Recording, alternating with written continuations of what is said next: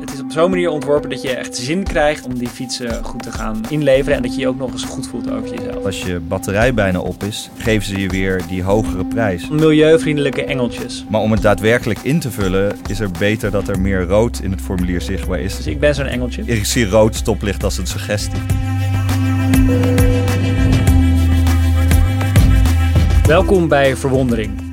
Dit is een podcast over design waar je beter van gaat kijken. Mijn naam is Ernst-Jan Fout en mijn co-host is Harold Dunning. Harold is de oprichter van Design Studio Monkai. Ik neem op vanuit Brooklyn en Harold zit in Amsterdam. Elke aflevering vertellen Harold en ik elkaar over een ervaring die ons inspireerde. En samen verkennen we dan wat dat ontwerp goed maakt. Want geloven wij, door samen beter te kijken, ga je meer zien. Wat is het thema van deze aflevering, Harold? Uh, gedragsverandering. Dus hoe kun je mensen met ontwerp aanzetten tot gedragsverandering? En wel leuk is, dit is eigenlijk de eerste keer dat we uh, um, uh, luisteraarsfeedback natuurlijk kregen. Want we vragen altijd, als je een thema weet um, en iets leuks vindt om, waar wij het over kunnen hebben, dan kan je dat opsturen naar podcast.momcamp.com. En Sam, uh, een designstudent, was de allereerste. Sowieso was het superleuk om al die mailtjes te zien en alle berichten te lezen. En um, Sam die uh, opperde het idee om het te gaan hebben over triggers. Dus hoe kan je met ontwerp gedrag beïnvloeden, mensen sturen, dat heet vaak wel nudges. Of hoe kan je echt zorgen dat mensen echt hun hele gedrag veranderen. Dat is natuurlijk de grootste verandering. Um, en dat vond ik eigenlijk een superleuk thema. Dus... Ja, het is sowieso fijn dat mensen nu eigenlijk kunnen terugpraten. Want we hadden drie afleveringen opgenomen van tevoren, voordat het online zet. Dus de eerste twee hadden we het alleen maar tegen elkaar. Maar nu kunnen mensen dus ook echt reacties achterlaten of recensies op iTunes. En uh, het was heel mooi om de eerste mailtjes te krijgen. Uh, dus als je ook suggesties hebt voor thema's, uh, mail ons op podcast.monkai.com. En alles wat we bespreken in deze aflevering en in alle andere afleveringen kun je ook zien want het is natuurlijk een podcast over design. Dus logisch als je dan mee kunt kijken. Dat kan op monkai.com slash podcast. En dan zie je met tijdscodes afbeeldingen van dingen waar we over hebben gehad. Uh, nou, laten we te zaken komen, Harold. Wat heb, je, wat heb je deze aflevering meegenomen? Nou, ik heb sowieso een verrassing voor je meegenomen. Maar daar wacht ik nog even mee tot aan het eind van de uitzending. Dus dan okay. moeten we even een minuutje of twee ervoor overhouden. Um, nou, ik heb um, eigenlijk allerlei voorbeelden meegenomen. Ik kan me nu de rest van, van de aflevering concentreren, begrijp je? heel goed, heel goed. Um, uh, maar ik heb een hele goede truc om je af te leiden. Want uh, je mag kiezen. Um, ik heb allerlei voorbeelden meegenomen, um, positief. Uh, en allerlei voorbeelden die meer negatief zijn. En jij mag -hmm. kiezen met welke ik begin. ik zou Begin maar positief. Heel goed. Okay, en dan kun je daarna de schaduwzijde behandelen. Heerlijk. Oké, okay, dan gaan we mee op een reis. Um, nou ja, kijk, je kan natuurlijk uh, mensen hun gedrag veranderen op allerlei manieren. En uh, een van de simpelste positieve die je kent uh, sinds we allemaal apps gebruiken, zijn hele positieve met ratings, zoals je die kent uit Airbnb of Uber, waardoor je ineens um, je hotelkamer of de, de kamer die je hebt gehuurd heel goed achterlaat. Want je ziet ineens die reward heel mooi terugkomen in een app. Mm -hmm. Ratings kunnen ook heel makkelijk naar negatief. Dus die, die komen zo direct gewoon weer uh, voorbij. Um, een andere die je natuurlijk heel erg kent uh, in je omgeving... met allerlei mooie subtiele details is, is in het verkeer. Um, ik vond het mooie dat was aan het fietsen en dan sta je bij een stoplicht. En ik ben een notoire door het rood rij. Ik zie, ik zie rood uh, stoplicht als een suggestie. Ja, um, met Amsterdammer. Ja, inderdaad. En, um, maar daar hebben ze zo'n timer erop. En als je dus mensen gewoon de tijd toont, die, die 30 seconden, ineens denk je, ja, nou ja, wat, waarom zou ik mijn leven op het spel zetten voor die 30 seconden? Um, en toen had ik er met een collega over, die had een hele mooie ook met een de schuine deur in een uh, dubbeldekkertrein. Ik heb dat nog helemaal uitgezocht. Ik weet niet, ik kon er niks over vinden. Dus, um, maar we zaten heel erg te denken van... als je dus naar boven gaat en ook naar beneden in een dubbeldekkertrein... dan is, uh, is dat heel vaak een glazen schuine deur. En wat ja. voor gedrag je dan eigenlijk krijgt... is dat je hem dus open houdt voor de volgende. Dus je... Huh? Je, je krijgt dus veel sneller automatisch, omdat, het, omdat je al in die hoek van 90 graden zit, dat het nog maar een kleine stap is naar helemaal open houden. En dat je dus veel eerder op een hele subtiele manier uitnodigt naar galant gedrag. Oh, dat vind ik altijd zo mooi aan nutjes als je ze zelf niet door hebt gehad. Bij die, die teller kan ik nog begrijpen van oké, dit is gewoon mij rustig te houden. Maar met deze deur had ik echt geen idee. Ik dacht gewoon dat ik een galante treinreiziger was. Ja, Maar precies. Ja. Ik ben dus genudged. Oké. Ja, nou ja, zo, zo ken je dat ook van, eh, van ehm, de roltrap. Dus als je in eh Londense metro bent, dan denk je, ja, iedereen staat gewoon netjes aan de rechterkant en links loopt door. En in Nederland lukt dat nooit. Maar in Amersfoort heb je een eh, roltrap waar ze op de eh, eh, op het station waar ze op de rechterzijde voetstapjes hebben staan. Er staan er allemaal voetstapjes naast elkaar. En op de linker staat op elke tray maar één voetstapje. Waardoor je automatisch laat zien, hier moet je doorlopen en hier eh, kan je stilstaan. Zeker in een tijd waar iedereen naar zijn smartphone kijkt, is dat natuurlijk een hele goeie. Het is gewoon op de grond. Ehm, eh, wat ik ook altijd een fascinerende vind, is, is ehm, in Amsterdam, achter het Centraal Station. ehm, daar hebben ze eigenlijk een heel interessant eh, experiment zijn ze gaan doen. En het hebben ze volgens mij nu gewoon echt helemaal ingevoerd. Ehm, ik weet niet of je dat wel eens hebt gezien. Eh, daar hebben ze een soort. eh, de, de, je hebt daar de pontjes, die komen dwars eigenlijk op de weg waar ook alle fietsers zijn. En waar mensen uit het Centraal Station komen. En dat kan je op allerlei manieren invullen met zebrapaden en zo. En wat ze eigenlijk hebben gedaan, vond ik echt fascinerend, is gewoon free for all. Dus ze hebben alles gelijk gemaakt.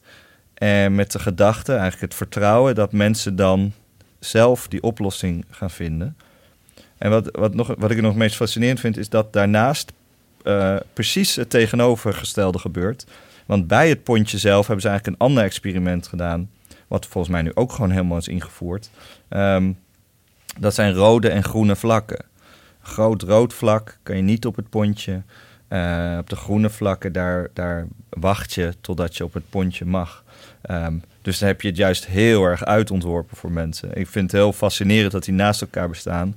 Ik vind zelf dat stukje heel leuk, omdat het altijd soort heel spannend is. Hoe ga je al die mensen slalommen en gaat, gaat het nog werken? Ehm, in Uruguay hebben ze een helemaal ronde brug ontworpen in een natuurreservaat. dus dat is best wel gek. Dat is, moet je je voorstellen. Ja, de plaatjes ik online zetten, want dan kan je het wat beter zien. Ehm, ehm, je, ziet een hele mooie cirkel met in het midden helemaal, helemaal open ruimte. En je, die weg die loopt er dus helemaal omheen. Dus de ene kant loopt om de ene kant en de andere kant loopt om de andere kant van de cirkel. En uh, ja, ik dacht dat is waarschijnlijk architectonische pronkerij. Maar dat was echt ontworpen zodat mensen dan uh, gaan afremmen. En in plaats van vluchtheuvels of zo te maken, omdat je die bocht maakt, ga je dus ook heel erg kijken naar de omgeving om je heen. Dus je rijdt zowel langzamer. En dat langzamer rijden is bedoeld voor de vogels. Dus het is, het is zo, zowel heel erg uh, mooi als weg. Um, uh, als mooi voor de kijker, maar die heeft niet door dat hij eigenlijk aan het afremmen is voor vogels. Uh, dat vind ik de mooiste nutjes. Dat je niet, ik bedoel, achter centraal heb je door. Ik ben nu onderdeel van een sociaal experiment. En ik moet op het groene vlak staan of op de roltrap moet ik op die uh, voetjes staan. Maar met zo'n zo'n deur die je noemde bij de NS, of nu die weg in Uruguay, dan heb je het niet eens door eigenlijk de, hoe je be beïnvloed wordt. Ja, die zijn, die zijn inderdaad heel erg, uh, heel erg interessant. Um, vraag me af, je, je, hebt nog wel meer zeg maar, die, die, die ook vanuit de gemeente komen, waar je kan afvragen of mensen het doorhebben. Bijvoorbeeld recycling werd steeds succesvoller, omdat de recyclingbak bijvoorbeeld in, uh, dat was een experiment van de gemeente in uh, Edinburgh, in uh, Schotland. Dan maakten ze de recyclebakken gewoon steeds groter en de andere prullenbak steeds wat kleiner. En mensen gingen gewoon veel meer recyclen. Um, het is de vraag of je het zelf heel erg door hebt. Um, je hebt ook andere, zeg maar, in de publieke ruimte. Dus de schuine rand van een prullenbak of de schuine rand bij een pinautomaat. Dat je automatisch eigenlijk geen vuil meer laat staan. Um, je hebt ook discutabele of die positief zijn, maar bankjes die niet lekker zitten.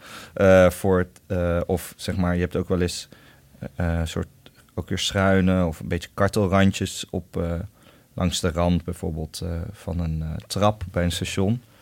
Um, ja, die heb je hier ook, die bankjes. En daar, je ziet er daklozen hier echt de meest bijzondere constructies maken om toch lekker op zo'n bankje te kunnen liggen. Ja, de, de, de grootste truc tegen zwervers eigenlijk op een bankje is... Dat lijkt dus, als je naar het bankje kijkt, denk je, oh, dat lijkt heel lekker te zitten. Is is gewoon per zitplaats een leuning. Dus eh, dan kun je dus inderdaad niet meer liggen op een bankje. En dat is inderdaad gewoon uh, niet ontworpen dat je lekker er zit. Dus vooral dat de zwerver niet kan liggen, inderdaad. Ja, maar jij... ik, zie, ik zie ze nu dan dat ze allemaal dingen ertussen leggen... waardoor ze nog wel een vlak, uh, Echt waar? Een, vlak oppervlakte hebben... en toch goed kunnen liggen, ja. Oh, wat tragisch. Ja. Nou, jij ziet dat denk ik ook veel meer om je heen, toch? Ja, op de route van mijn huis naar de crash van mijn zoon... zie ik er denk ik vijf, altijd wel vijf daklozen gemiddeld op zo'n bankje liggen. Wauw. Um, maar die hebben dan zelf alweer iets ontworpen om het, ja. om het ontwerp tegen te gaan. Om de notch heen gemanoeuvreerd, ja. Um, en je hebt natuurlijk ook een soort recycling met zelfbelang. Dus dat er grafische labels worden ontworpen. Uh, volgens mij is de Albert Heijn nu bijvoorbeeld suiker in een soort kleurenschema. Um, of sterren waarmee je kan zien van uh, welke legbatterijen of welke kippen beter zijn voor het milieu, zeg maar, wat hun, uh, waar ze een beter leven bij hebben, de kippen. Ik vind dat zelf vaak al neigen naar het discutabele, want je hebt dus beter leven met drie sterretjes of met één ster. En een ster impliceert al, hè, dat, dat associeert toch wel met iets goeds al. Van je hebt al één ster en zeker één van drie. Maar als je het gaat uitzoeken, is één ster, denk je, ja, dit is, dit is, dit is, niet, uh, dit is nog een rijk leven. Pas bij drie sterren worden de snavels niet meer afgeknipt. Dus dan voelt het hmm. ook een beetje dat de grafische vorm of het ontwerp niet helemaal eerlijk is daarin. Um, en wat zijn de negatieve dan? Ben je nu zo langzaamaan begonnen eigenlijk. Ja, ja, zeker. Daar, kom ik, daar zit ik nu eigenlijk wel in, ja. Ik heb nog de, belasting... ik heb nog de belastingdienst, maar die, dat is natuurlijk een hele mooie naar de negatieve toe. Um, de belastingdienst die, die heeft uitgezocht dat je eigenlijk met, met uh, blauw... Dat blauw de kleur is waar je waar toeschietelijk van wordt. En rood een kleur is die zorgt voor wat meer vermijdend gedrag. Maar wat ze ook hebben gezien is dat blauw maakt je slordiger Um, en met rood ben je meer nauwgezet. En dus, wat heb, dus hun huisstijl is eigenlijk heel geschikt om binnen te komen. Het is blauw, je bent toeschietelijk. Ik, ik sta ervoor open. Maar om het daadwerkelijk in te vullen, is er beter dat er meer rood in het formulier zichtbaar is, zodat je het ook echt doet. Wel hmm. fascinerend. Ja. Um, ja. het negatieve, uh, dat is natuurlijk, dan gaan we gaan we naar de dark patterns, heet dat vaak. Uh, dat heeft iemand eh, in 2011 uh, eh, die term geopperd. dus eigenlijk, en dat is heel, in, zeker in digitaal design, want dan zitten we ineens in een heel nieuw veld van, van negatieve patronen. Hoe je daarnaar kan kijken. Um, ja, wat ik al zei, je hebt natuurlijk die ratings. En de ratings kan je um, bij Uber bijvoorbeeld voorstellen. Nou, weet jij je Uber-getal uit je hoofd? Ik, ik, ja, ik weet dat het ongeveer 4,8 nog wat is. Dus ik wil weten wie die... Wie die ja, ik ga nooit meer uit, joh. Ik heb een heel braaf Ik speel met dronken in die taxis. ik heb uh, eh, 4,68. Dus ik weet niet wat dit over mijn leven zegt. Maar, het veel dan het mijne.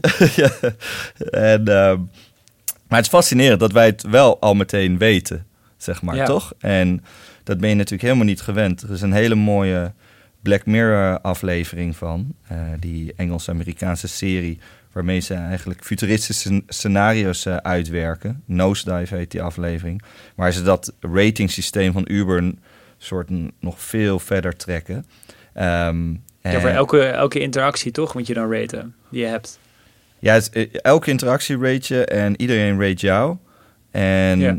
Ehm, dat klinkt dan inderdaad heel absurd, maar zo is de Uber-app al ontworpen. En dat ga je ook hmm. doen. Ik weet dat die chauffeur mij een rating geeft. Ik geef hem ook een rating.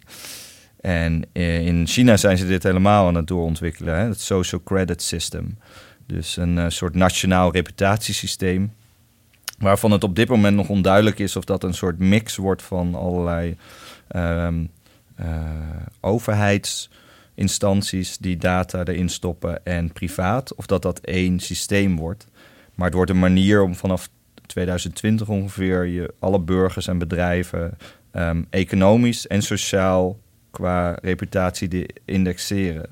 Ehm, dus je ontwerpt eigenlijk een totaal reputatiesysteem. Ehm, die aflevering Nosedive is echt een aanrader, want dan zie je de soort extreme varianten van hoe snel je kan afglijden en eigenlijk nooit meer erboven komt. Ja. Ehm, maar de meest interessante van dit is, eh, daar kan ik een uur over volgletten, denk ik, is, is, zijn alle, alle trucs van Uber. Ehm, gebruik jij meer Uber of Lyft? Ik, ik kijk hier eh, altijd naar Uber en Lyft en dan pak ik de goedkoopste voor het ritje. Oké, oké.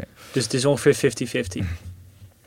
Ja, Uber, eh, eh, ik kies nog vaak Uber, maar dat is nog ook uit gemak. En in New York is het normaler ook om Lyft te hebben. Volgens mij- Ik weet er helemaal niet of ze dat Volgens al mij in heb je het niet eens in Nederland, toch? Nee, volgens mij ook niet. Ehm, en eh, ehm, Uber heeft dus allerlei manieren om jou te sturen. Een van de manieren die heel zichtbaar is, is dynamic pricing. Dus de prijs wordt visueel, het regent buiten, prijs wordt aangepakt. Wat je niet ziet, is dat als ze de prijs zouden aanpassen naar 2.0, dat levert minder mensen op die ervoor kiezen. Echt wel 20, 30 procent minder dan als ze de prijs op 2.1 zetten. Dus ze ontwerpen Hmm. ze het zo dat als je het op 2.1 zet, dan denken mensen, ja, dat, ja, dat moet een heel slim algoritme zijn. En, Ah. en bij 2.0 bij 2.0 denk je, ja, nou, dit heb je zomaar, ja, dit- je bent gewoon aan het verdubbelen. Wat ben je nou aan het doen? Dus mensen zijn veel eerder geneigd van 8 1.8 naar 1.9 te gaan dan van 1.9 naar 2.0. En dat is wel interessant, ik heb het nog eens opgezocht. Dat was in een podcast, ehm, Hidden Brain heet die podcast, die eigenlijk ook veel over dit soort zaken gaat. En waar de Head of Economic Research, dus de, degene die allerlei eh, economisch onderzoek doet voor, eh, voor Uber, daarover vertelt. Maar dit is nog voordat eh Trevor, ehm, hoe heet ook weer, Trevor Kalanick, van zijn troon afviel. Dat is de oprichter van Uber. En dat allerlei dingen naar buiten kwamen. Ehm, die zal ik je allemaal uitschetsen. Ehm, maar daarin vertelt hij bijvoorbeeld... ze krijgen zoveel data binnen van je mobiele telefoon... dat als je batterij bijna op is... geven ze je weer die hogere prijs. Want je bent eerder geneigd... ja, ik heb nog maar een paar procent batterij. Ik moet nu die taxi hebben, Mhm. anders kom ik niet meer naar huis. Ja. Ehm, ik heb geen tijd om Lyft meer te checken. Ik moet nu gewoon gaan. ja, ik moet nu gaan en eh, oké, ik ben wel bereid twee keer zoveel te betalen. En in de podcast zegt hij nog, nou, dat, dat gebruiken we natuurlijk niet. Ehm, maar op een gegeven moment, vorig jaar, kwam een heel interessant artikel uit van de New York Times over alle psychologische trucs die zij doen. Vooral ook om de chauffeurs te sturen. Want de chauffeurs, hun hele ervaring met hun werkgever is eigenlijk ontworpen in die app. Dus ze kunnen gewoon helemaal sturen eh, eh, in het ontwerp van de app hoe die chauffeur zijn dag indeelt en hoeveel die ritten die gaat maken. Er is een heel interessant artikel over van de New York Times, die het ook heel leuk, ehm, het artikel zelf ook heel leuk heeft vormgegeven. Ja, Volgens mij heb ik die een keer al met jou gedeeld, eh, ja klopt ja. vorig jaar. Ehm, We moeten hem even op, op uh, podcast zetten. Dan kunnen mensen Ja. het ook gaan lezen. Ja, die, ehm, eh, daar, daar hebben ze hele leuke infographics gemaakt die interactief zijn. Dus dan kan je veel beter verplaatsen in die chauffeur. En dan kan je bijvoorbeeld ook zeggen als er meer mensen zijn, dat je dan meer ritten gaat doen. En ze hebben dan eigenlijk allerlei manieren die laten zien hoe Uber de chauffeurs wil overtuigen. Dus ehm, bijvoorbeeld ze hebben een algoritme ontwikkeld waarmee je eigenlijk net zoals je bij Netflix hebt met binge-watchen, dat ze dan, eh, een, eh, als de rit bijna af is, dat ze een volgende rit laten zien. En dat hij dat heel goed kan uitmeten. Dus dat altijd wordt uitgenodigd om, ehm, eh, om weer een nieuwe rit aan te nemen. En ze hebben het zo ontworpen dat het, het doet bijna denken aan Tetris. Dus het, eh, het succes van Tetris is dat je, het doel ligt altijd buiten je bereik. Je gaat het nooit echt halen. Het gaat gewoon om het verder komen. En zo eh, zetten zij die doelen ook op. Dus zeker als chauffeurs net nieuws zijn, dan doen ze bijvoorbeeld niet. Een chauffeur was gewoon gewend, ik doe een dag en dit zijn mijn uren en dit haal ik op. Dan eh, communiceren ze het zo in de app. En in het artikel zie je ook wat de chauffeur ziet. Want wij zien natuurlijk dat ontwerp nooit. Wij zien nooit die interface. Dan laten ze zien dat bijvoorbeeld als je een dollardoel stelt... in plaats van de drukste tijden rijden... van als je nog doorrijdt, dan heb je 100 dollar. En dat schijnt heel Hmm. goed te werken. Ehm, Ja, kan ik me wel voorstellen, ja. ja, want dit is dus het, het, het- de truc van een Uber is natuurlijk zij zitten tussen de, de klanten en eh, dus de mensen die een taxi willen en de mensen die een taxi rijden in. Ehm, maar ze hebben het meeste baat bij eh, als er zoveel mogelijk chauffeurs zijn. Want ze hebben natuurlijk geen kosten aan uh, chauffeurs die niks doen. Dus zijn ze chauffeurs de hele tijd aan het uitnodigen om meer te gaan doen. In die app kun je dat ook zien, zeg maar. Van hoe wil jij, wat, wat overtuigt jou meer? Bijvoorbeeld um, inkomsten zien, dus de potentie om je heen zien. Uh, En dan kan je een knopje in dat verhaal ook aanklikken. Of de angst voor verlies. Dus verlies ik heel veel uh, inkomsten. En een andere truc is bijvoorbeeld dat je badges ontwerpt. Dus wij kennen die wel van, hè, dus je kan een, tegen een chauffeur zeggen: excellent service en great conversation. Ja. Um, nou, ik dacht, dat vind ik leuk om te geven. Dat is dus gewoon, uh, als je dit dus leest, um, één grote truc om de chauffeur te nudgen naar van hè, geef goede service, maar je krijgt geen compensatie. Dus zelfs chauffeurs die echt doorhebben van ja, dit is, ik doe dit fulltime, ik werk alle weken. Nou, je hebt er ook wel eens met dat soort mensen in een taxi gezeten, toch? Dat je absurd aantal ritten ziet. Ja, de hustlers, ja. ja. Nou, die maken... Mensen die op het overleven zijn met hun Uberritjes. Ja, en die, en die verdienen dan 20.000, nou in Amerika 20.000 dollar uh, in, de, in het jaar. Nou, dat is, dat is echt minimum wage, dus een minimale loon. En, um, en zelfs een chauffeur die daarom stopt en over praat, zegt ja, maar ik heb wel 12 service badges gehaald en, uh, en 9 excellent conversation. Dus het zegt toch wel iets over wat ik heb bereikt. Dus, dus ineens had ik door, oh, ik, ik word gestuurd zelf om dat te geven wat eigenlijk niks is. Ja, het is natuurlijk wel mooi als een compliment, maar het is voor Uber ja. ontworpen om niks te geven. Het is, ik moet nu denken aan een artikel dat ik een keer las van een, uh, een financiële blogger, Mr. Money Mustache. En die schrijft over hoe je uh, zuinig kunt leven en vroeg met pensioen kunt. En hij uh, ging voor de grap ook een keer als Uber-chauffeur op de, op de weg op. hij is financieel onafhankelijk, daar, dus daarvoor hoeft hij het niet te doen. Maar hij omschreef in het artikel hoe ontzettend opgefokt hij zich de hele tijd voelde terwijl hij als Uber-chauffeur aan het rijden was. Bijvoorbeeld ook door ontwerpdingen. Bijvoorbeeld het geluid dat je hoort als je, als een, als je een nieuw ritje krijgt. Ja, ja, dat dat heel, een heel intens geluid was. Dat hij zich de eerste keer helemaal kapot schrok. maar ik, ik, kan me voorstellen dat de hele tijd door je auto hoort schallen. Dat je, daar, dat je inderdaad een soort opgefokt wordt. En ik moet mijn geld doorhalen en ik moet overleven. En ik kan me voorstellen dat het een hele slechte state of mind is om, om als Uber-chauffeur aan het ontwerp uh, blootgesteld te worden. Ja, dat, uh, dat kan ik me ook voorstellen. Ik heb trouwens ook een vervoersvoorbeeld. Ja, ik kan nog heel lang doorgaan over hun, hun evil tricks. Wil je nog eentje horen of niet? Ja, dan heb ik, daarna heb ik een heel lief voorbeeld. Heel zoetsappig voorbeeld. Dat ook, met vervoer te maken heeft. Oké, okay, um, meest evil is dat zij God view hadden.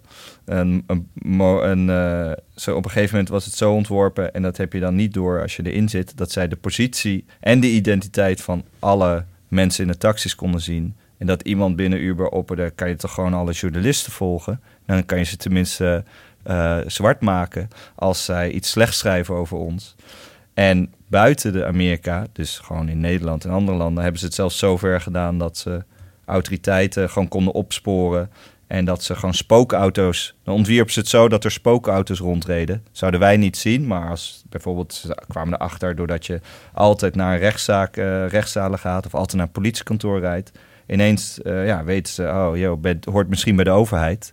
Dan sturen we gewoon spookauto's. En um, op die manier uh, kunnen ze voorkomen dat ze werden gepakt. En zelfs als je de app delete, dan kan je dus zeggen van, nou, verwijder helemaal van mijn telefoon. Dan lieten ze nog een soort tracking file achter, dat ze nog meteen alle, nog steeds alle data wisten. Dat mag zelfs niet van Apple. Dus om te voorkomen dat Apple daarachter kwam, zetten ze gewoon een hack, een soort geofencing. En uh, ontwierpen ze het zo dat puur de campus van Apple werd uitgeblokt. Zodat alle, alle uh, developers, engineers bij Apple niet door hadden dat dit überhaupt gebeurde.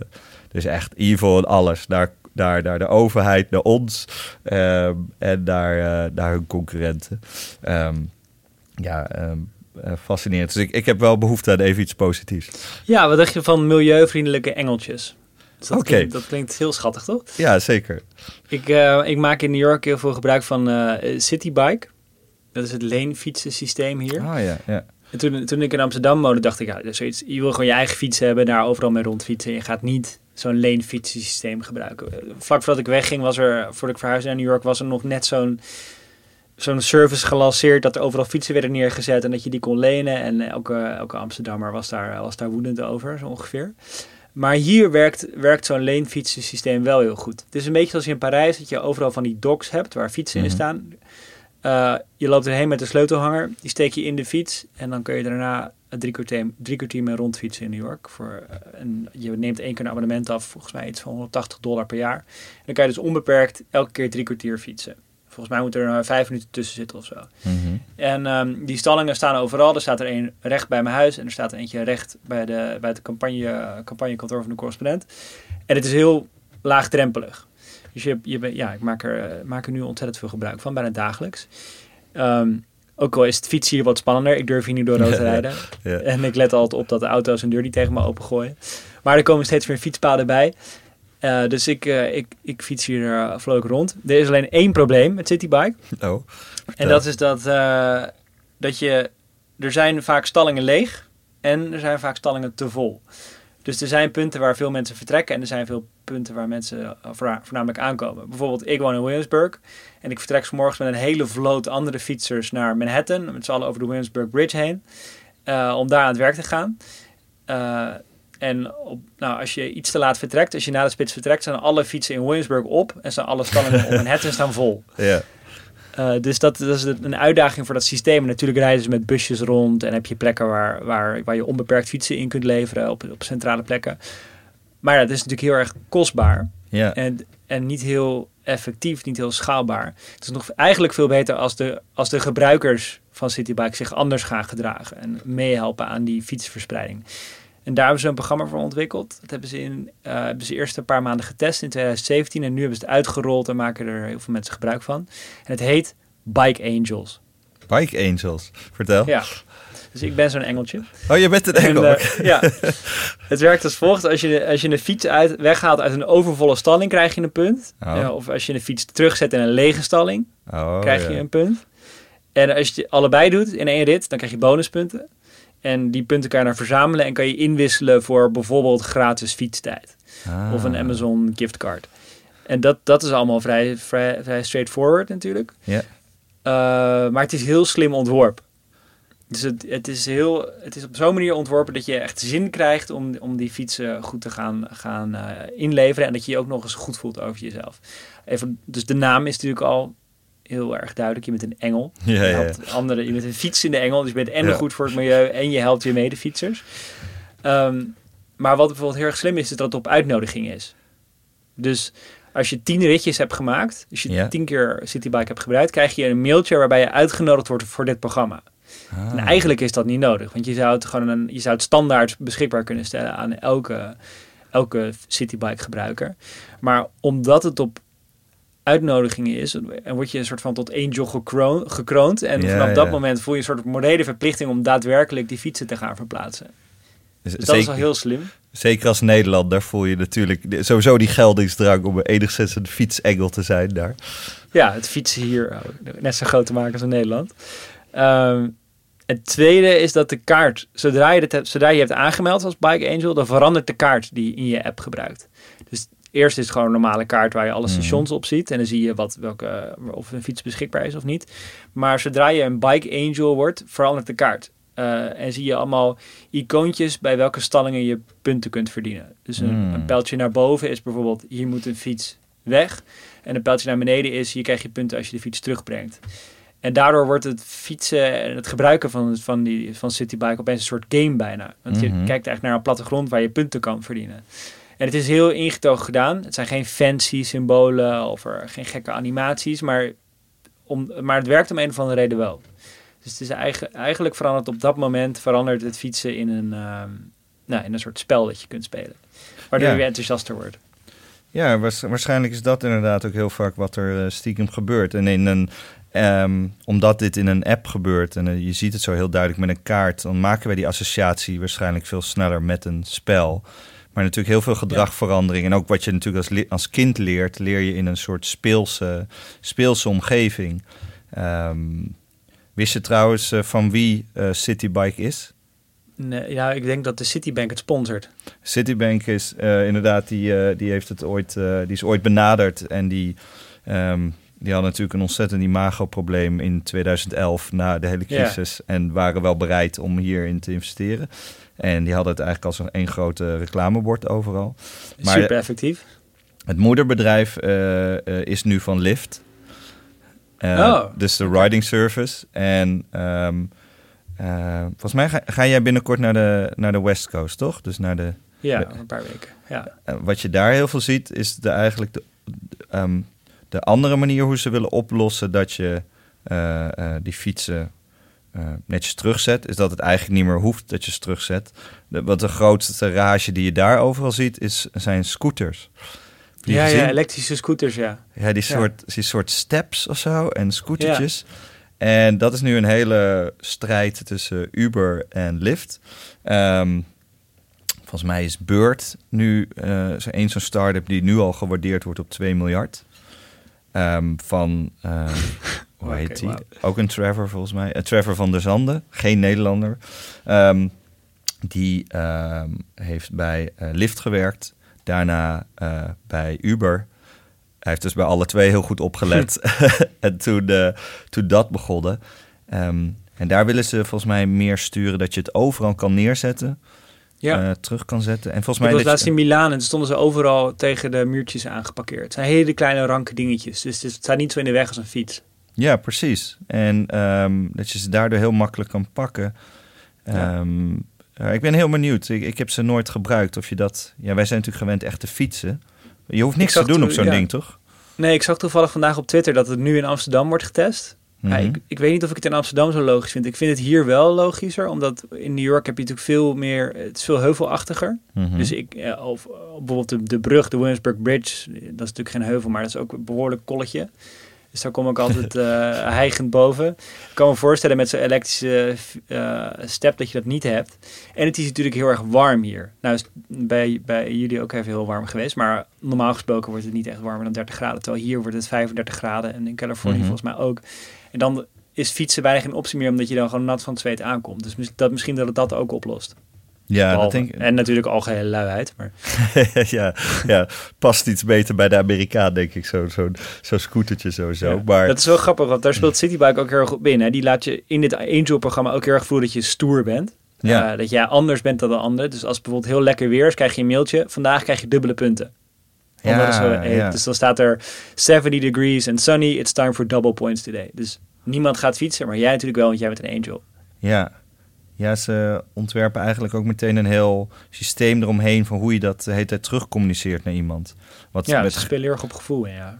Ja, en, en uh, grafische symbooltjes en taal en zo, dat komt allemaal bij elkaar om je heel erg te sturen naar... Jij doet het goed, je doet het goed. Ja, Doe maar meer. Op een gegeven moment krijg je ook... Uh, je hebt de sleutelhanger waarmee, waarmee je die fietsen openmaakt. Een blauw ding, best wel ja. lelijk, City, Citibank blauw. Ja.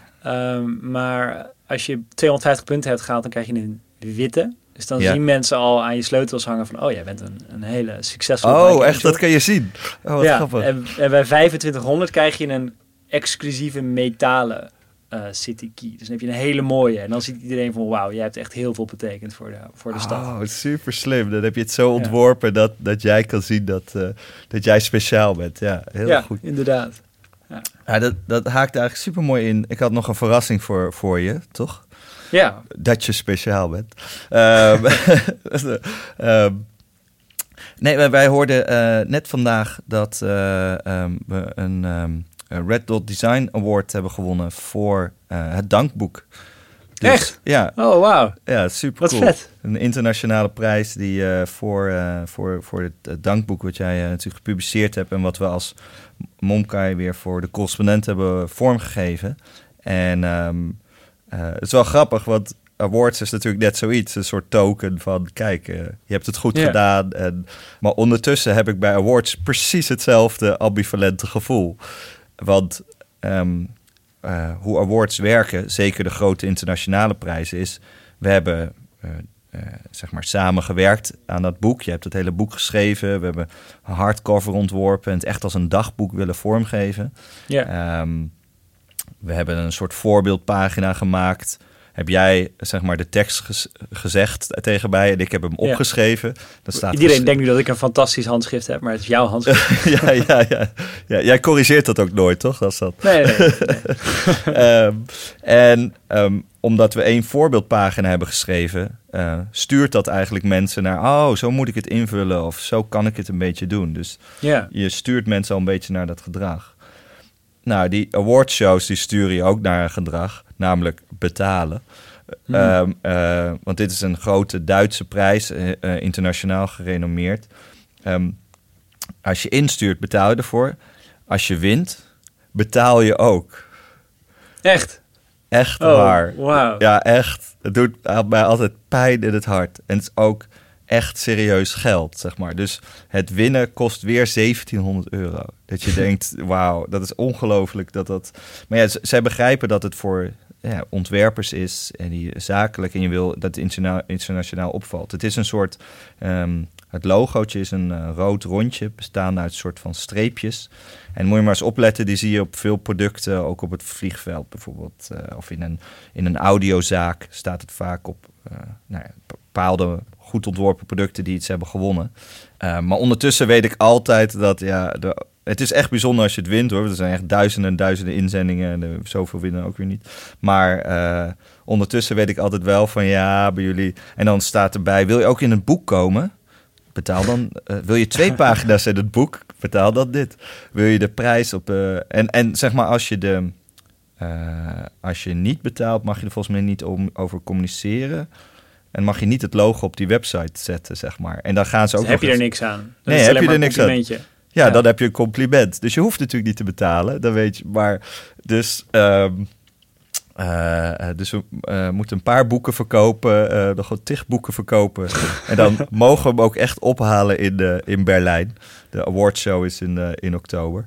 Um, maar um, ik wilde je heel graag nu al feliciteren. Ja, dankjewel. Jij ook gefeliciteerd. Dankjewel. Ik zal dat mooie logootje ook wel in, de, in de overzicht zetten van, van onze podcastpagina. Volgens mij zit het tegen, tegen onze tijd aan. Zeker. Ik was eigenlijk nog, maar dat moeten we dan misschien voor een andere keer bewaren. Ik was nog heel benieuwd hoe jij nutjes in je ontwerp gebruikt. Ik weet bij de Cost bijvoorbeeld dat we heel veel nutjes hebben die ervoor zorgen dat je gaat commenten. Uh, maar dat moeten we dan misschien voor een andere keer bewaren hoe we dat doen. Mm Dan, ga ik nu uh, meteen ook weer vragen om comments. Als je dit een leuke podcast vindt, laat het weten. Of als je ideeën hebt of als je nieuwe thema's wil horen, e-mail ons op podcast.momkai.com. Of laat een review achter via iTunes. Dat vinden wij ten eerste heel leuk om te lezen. En ten tweede help je dan andere designliefhebbers uh, deze podcast te ontdekken. Uh, we hebben nu één recensie. dat is wel heel leuk. Van iemand die uit, vanuit Australië meeluistert. En, en vijf sterren geeft. Omdat we zulke nuchtere Hollanders zijn. Die die nu van een afstandje kunt, kan, kan volgen. Dus dat is heel leuk om te lezen. Als je ook luistert, laat het vooral weten aan ons via een review of een e-mail. En vergeet niet naar uh, monkai.com slash podcast te gaan om alles te zien wat we nu besproken hebben. We hebben nu geen flauw idee wat het volgende thema is, want het is afhankelijk van de luisteraars. Ik vind dat wel een uh, soort spanning introduceren in het ja, proces. Ik, ik, vind het wel, ik vind het wel heel leuk. Dat wordt uh, lekker vissen in, in onze inbox. Ja, tot over een maandje is ongeveer weer houdt. Yes, spreek je snel weer.